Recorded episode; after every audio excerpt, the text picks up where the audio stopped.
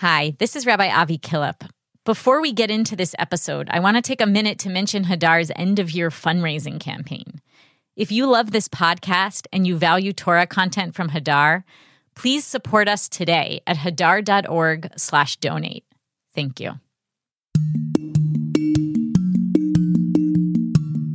Welcome to Tashma, the podcast where you get to listen in on Hadar's Beit Midrash. This year, each week, we will hear a Devar Torah on the Parsha from Rabbi David Kasher. Let's listen. The Parshot of the Torah often employ a bookending technique, using similar words or phrases in both the first and last verses of the Parsha, in order to create a thematic frame for the action in the middle. Parshat Vayishlach's bookends are especially pronounced in that its first and last verses each end with the same word, Edom. The Parsha's opening verse finds Yaakov preparing to re encounter his brother Esav after two decades of bitter estrangement. Vayishlach Yaakov malachim lefanav el Esav achiv artsa seir ste Edom. Yaakov sent messengers ahead to his brother Esav in the land of Seir, the field of Edom. And the last verse in the Parsha, which comes at the end of a long list of all of Esav's descendants, is Aluf Magdiel, Aluf Iram, Ele Alufei Edom, Lemoshvotam Be'eretz Achuzatam, Hu Esav, Avi Edom. The chief of Magdiel, the chief of Iram, these are the chiefs of Edom, by their settlements, in the land of their holdings. And Esav is the father of Edom. Between these two verses, we now have a lot of information about what Edom refers to. It was first the name of a place where Yaakov's brother Esav dwelled at the time of their reunion. Eventually, it became the name of a nation, with many clans sprawling across a sizable territory. That historical connection is succinctly explained by the Parsha's last phrase Esav Avi Edom. Esav is the father of Edom. In other words, the one day great nation of Edom is made up primarily of generations of descendants of Esav. A man became a family, a family became a nation. The story of how Esav came to be called Edom, however, is not that simple. To understand that, we have to go all the way back to the moment of Esav's birth, where there are already hints of the name he will one day acquire.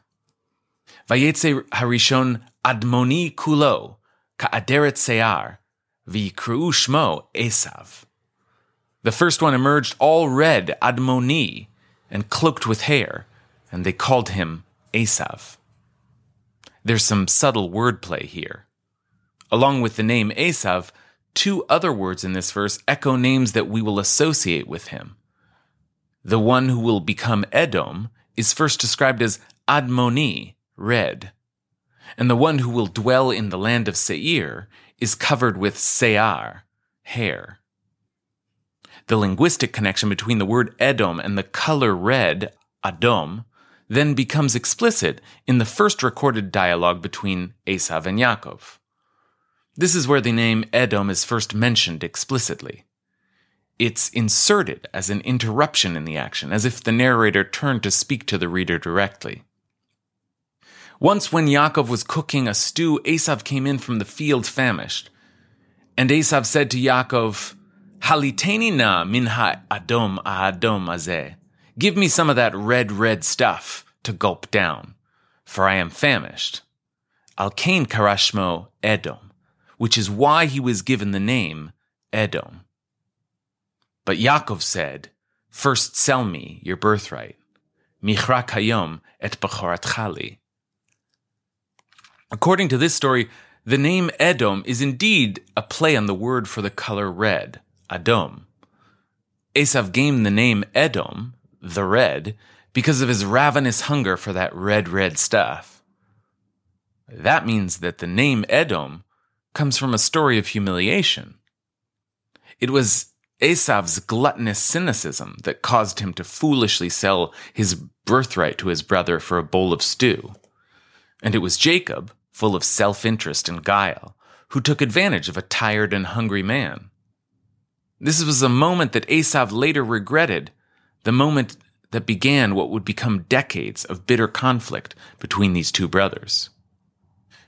The bookends of Parshat Vayishlach then are tethered to these two moments in Esav's early life. When its opening verse tells us that Yaakov is sending messengers to Esav his brother in the land of Seir in the field of Edom, those names call us back to the earliest memory we have of Esav, coming out all ruddy, Admoni, and hirsut, Sair, and we are reminded that he emerged first, Harishon. But when the Parsha's last verse tells us that Esav is the father of Edom, we are called back to the second episode in Esav's life, to that red, red stuff, Ha'adom, Ha'adom, and we are reminded that though he was the firstborn, he quickly and disgracefully lost his birthright. This closing is meant to do more than simply inform us of Edom's genealogy. The Torah is warning us, with a thread of connected words that stretches back to the moment of Esav's birth, that the relationship between these two peoples has always been deeply troubled. That warning helps prepare us for the future encounter between Edom and Yisrael. Parshat Vayishlach is the last we hear of Esav himself, but Edom will make an appearance much later in our narrative, in the book of Numbers. The children of Israel are in the final year of their decades of wandering through the desert, and as they move northward, they're heading towards the territory of Edom. So, Moshe sends out a request for safe passage. These are ancient relatives, after all. The Torah describes this moment with very familiar language. Vayishlach Moshe malachim. Moses sent messengers from Kadesh to the king of Edom. Thus says your brother Israel, Achicha Israel, You know all the hardships that have befallen us. There's the opening word of our parsha, Vayishlach. Moshe is sending out messengers as his ancestor Yaakov once did to Edom. And that connection is explicit, for Moshe emphasizes your brother, Yisrael. The response, however, is not an offer of brotherhood, but a threat of violence. Vayomer elav Edom, Edom answered him, Do not pass through me, lo tavor bi, or else I will go out against you with the sword. Notice the first person address I will go out against you. This is suddenly more than a national confrontation, it's personal. Moshe tries to negotiate, offering to move without stopping and to pay for whatever water they drink along the way. But Edom is resolute. Lo tavor, you will not pass. And they come out in force, armed. But why is Edom so aggressive, so immediately predisposed to attack? Didn't Yaakov and Esav reconcile after all long ago? That reconciliation was ostensibly the main subject of Parshat Vayishlach. Now, remember I said before that the bookending technique serves to create a thematic frame for the action in the middle. So now let's take a look at some of that action that takes place between the bookends. Yaakov is terrified of meeting Esav again, and he does everything he can to mitigate the possibility of danger. He sends messengers with gifts and humble greetings. He prays to God to save him from the hands of Esav, and in case all else fails, he divides his camp so that at least one half can escape. And then Yaakov spends the night wrestling with some mysterious figure in what seems to be a, some kind of spiritual rehearsal for the next day's confrontation and he emerges with a blessing and his new name, and it all seems to work. Vayaratz Esav likrato, Esav ran to greet him, and he hugged him and fell on his neck and kissed him, and they wept. After all these years and all the pain and anger that is laid between them, some dam seems to have broken, and they come to each other in a raw emotional display. Esav then wants to meet Yaakov's family, and Esav eventually invites them to travel with him back to his home in Seir. It seems our story will have a happy ending. But not so fast. Yaakov doesn't turn down the invitation immediately, but he demurs, claiming his family caravan travels too slowly. And he asks Esav to go on ahead until I come to my lord in Seir. Esav offers Yaakov a retinue to escort him, but again Yaakov declines. And in the next two verses, we get a quick account of what happened next. Vayashav bayomahu Esav ledarko Seirah. So Esav started back that day on his way to Seir. Vayakov nasa Sukkota. But Yaakov traveled on to Sukkot. Yaakov never shows up. He sends Esav on ahead to Seir and then turns and goes another way. In fact, Rabbi Abahu says in Bereshit Rabbah, we do not find that Yaakov ever went to Esav at Mount Seir for the rest of his life. Did Esav extend his hand in true brotherhood and get snubbed by Yaakov, ripping open old wounds that had just barely closed? Or did Yaakov diplomatically maneuver his way out of a trap, and was Esav just trying to lure him back into his territory in order to take them captive?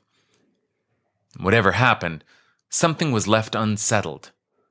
This relationship, once so badly broken, was never fully repaired. There was perhaps a moment of real feeling, the possibility of reconciliation. But soon enough, ancient suspicions rose up and brothers went their separate ways, back to their silent standoff. And so they stood for centuries. Brothers who were unresolved became nations who were unresolved when Moshe sent out those messengers from your brother Israel? Did they remind the king of Edom of that ancient abandoned reconciliation? When Moshe offered to pay for whatever he consumed, did it trigger some ancestral memory of humiliation? The day his ancestor Esav had to pay for what he consumed, and he paid with his birthright. That was the day Esav became Edom. So now he will turn his brother away as his brother once turned away from him. The bookends of our Parsha mark the rise of two families who became great nations. But they also remind us of an earlier history and warn us, with little red alerts, that not only do families grow into nations, but family conflicts, left unresolved, grow into national conflicts. Thanks for listening. I wanted to let you know that I'm teaching an online Parsha class every Thursday at 12 p.m. Pacific, 3 p.m. Eastern, in partnership with IKAR. Uh, we'll take a deeper dive into some aspect of the material we covered in this Devar Torah. So if you love these podcasts, it's a great way to keep the conversation going. Sign up for free at hadar.org forward slash west. Our producers for this episode are Sam Greenberg and Jeremy Tabak. Thank you to Nadav Remes for editing this episode. I'm your host, Rabbi Avi Killip. It's been a pleasure to learn with you.